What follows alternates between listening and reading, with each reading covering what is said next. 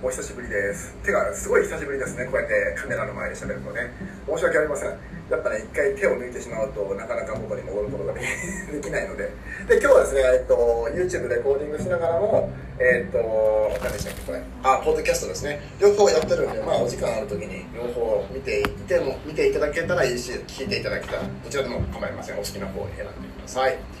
で、えっと今日のトピックはですねえーと、つい最近ちょっとね、えーと、電車に乗っててあることを感じたっていうので、まあ、それに関してとちょっと同調圧力っていう言葉、まあ、これ多分日本で結構強く、えーと、お聞きしたことがあると思うんです思うんですけども、まあ、それに関してちょっと,、えー、と関連した内容でお話を進めていこうと思います。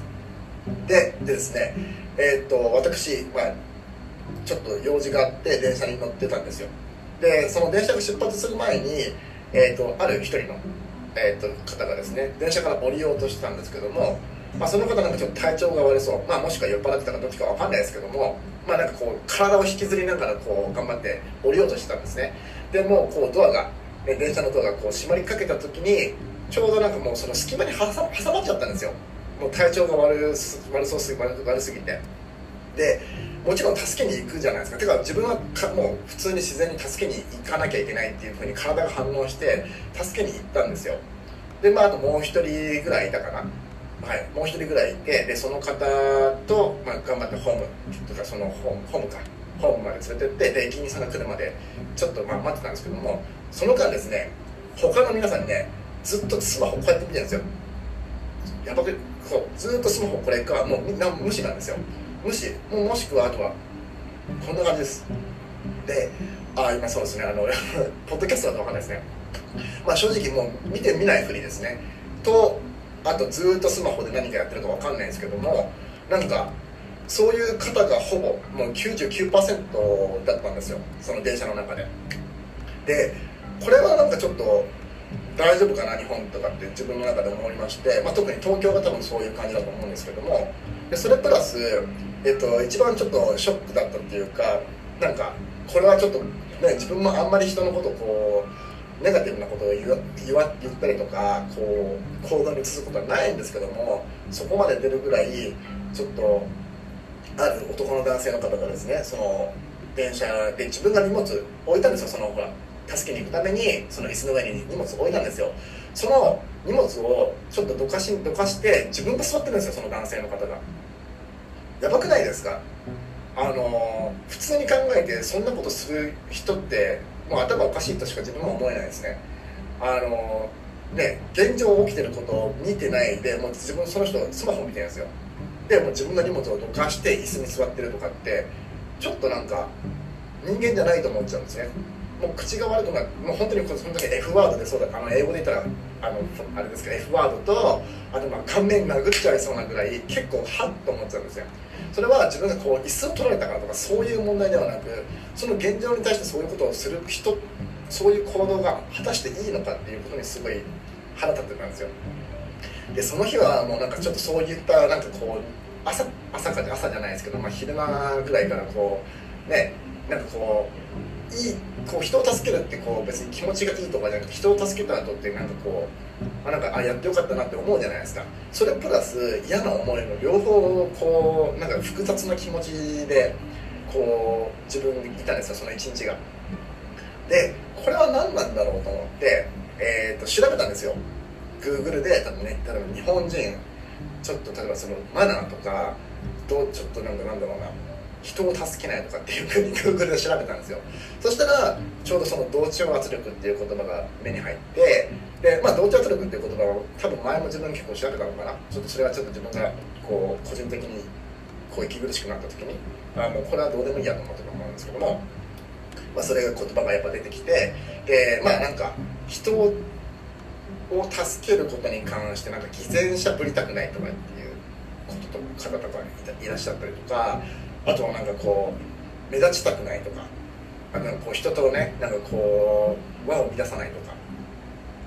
なんかねちょっと皆さんちょっと履き違えてるような感じがするんですよね。その人を助けることに関してとかそういうふうななんかこう危険な状態じゃないですか。そのある方が。ねその電車かホームから落ちたらそれこそなんか電車が止まってしまうわけじゃないですか。その先を考えずに例えば助けないとかでもうずっとスマホ見てるとかそれそれをこう目立ちたくないとか例えば偽善しゃぶりたくないとかってちょっとなんか脳みそが止まってんじゃないのかなと思っちゃうんですよ。でまあねこんな自分も口が今ちょっと悪悪い悪くなっちゃってますけどもあの正直わかんないですけどもどういう育ち方されたのかわかんないですけどもあのアメリカとか、まあ、自分は海外に10年いたんでそういうふうに例えばお年寄りの方に席を譲ったりとかあとはそういう例えば体がねこう例えば答え、まあ、なんていうんですかね、まあ、ちょっと障害者の方とかには席を譲ったりとか。てかそれが普通なんですよ。てかそういうふうに育ってきたし自分も全然日本で。であの、まあ、妊娠されてる方とかに席譲ったりっていうのはもちろん当たり前なんですよ。だって健康ですから。ね。でそうまあ、もう一つ忘れてたんですけどもあの妊娠されてる方に席を譲らない人が多いっていうのがあとそとあと老人の方ご老あご老人って言い方ちょっと失礼しました。なんかその年上の方年配者の方に席を譲らない方が本当に多くてであのまあ、優先席に座ることに関しては別にいいと思うんですよ。で人がいない時は自分も優先席に座ってます。で正直座ってますよ。で、まあ、そういう方が来たら自分はすぐどきますしすぐ普通に譲ったりとかしますよ。ただあの若い人でも普通にもうあと自分のと同じぐらいの人でもあのそういう方が乗ってきたりあの妊娠されたその分かるじゃないですか今こうなんでしたっけキーホルダーみたいなのがあったりとかあとやっぱつついてる人とね人とかが普通に乗ってきてあちょっと座りたそうだなっていうのって機械で大体感じるんじゃないですか。でそういう方に関してえーと、譲らないで普通にもうこう化粧やったりとかスマホをこうやって見てる人たち本当にすごい多く見るんですよ。特に日本。てか特に日本とか日本だけだと思うんですよそんなことやってるのって。分かんないですけど中国とか、ね、韓国とか行ったことないから分かんないですけどもなんかそれってどうなんだろうって思っちゃうんですよね。あの自分がされたら嫌なことは自分は人にしないしでそういうでもまあなんか多分結構東京特殊だと思うんですよこれって。他の多分田舎とかに行ったら、えーと、あんまりこういったことってないと思うんですね。東京とか例えば大阪とか他のなんかちょっと都市が多分こういう感じなんだと思うんですよこれは。ね。あの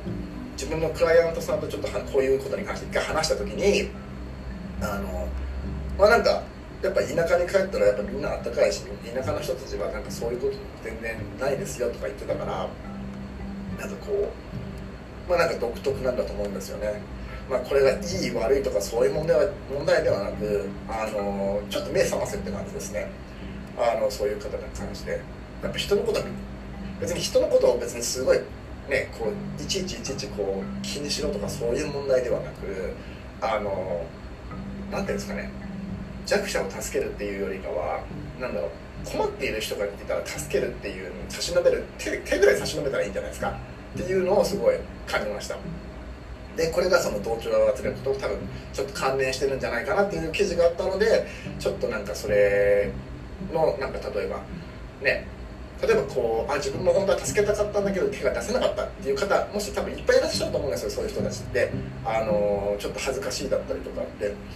まあ、恥ずかしいがってる場合じゃないっていう感じなんですけども自分からしたら。でもあのちょっと勇気を絞ってね例えばこう「大丈夫ですか?」ぐらい声かけたりとか別に責任譲るぐらいなんて簡単じゃないですか？自分が立てばいいだけの話だし。あとはなんかまあこう例えばその人が男性すごいなんかねこう倒れた方がすごい男性ですごい重たそうでも例えばちょちょっと声かけてあげたりとかその助けてくれる人をね一緒にこう集めてじゃあ私はできることはじゃあねこう救急車に電話してみたいなことができるじゃないですか。じゃあそのぐらいまで頭が回る人が増えたらいいなっていうふうにちょっと思ったのでえー、っと今日は YouTube 撮ってみました。まあなんかじゃ本当は自分の YouTube とか例えばこういう何でしたっけ？あポッドキャストとかはモチベーションを上げるためのとか健康とかそういうふうなこう精神まだねえー、っとヘルスですね。要はだからもうトータルヘルスなんであの体からそのメンタルまで両方こうちゃんと整えるっていうものにしたかったんですけどもなんかちょっと今日はねこういうことがあってえー、っとまあ何ですかね。まあメンタルですねこれはどっちかって言ったら。あの、まあ、その同調圧力に負けるなっていう問題ではなくただ単にこう勇気を振り絞ってそういうことやるとちょっとこう自分のねなんか気持ちが緩んでいくしこうなんですかね。人に対してこうもうちょっと優しくなったりだったりとかいろんなことができたりであと自分のこう何ていうんですかねレベルもレベルっていうのは精神的レベルですね上がっていくんじゃないかなと思いましたという感じでちょっと今度はですねちゃんとメンタルヘルスだったりとかえっ、ー、とまあフィットネスだったりとか両方に合わせてちょっとやっていこうと思います。カミカミですいません。今日は今日はこんな感じです。ありがとうございました。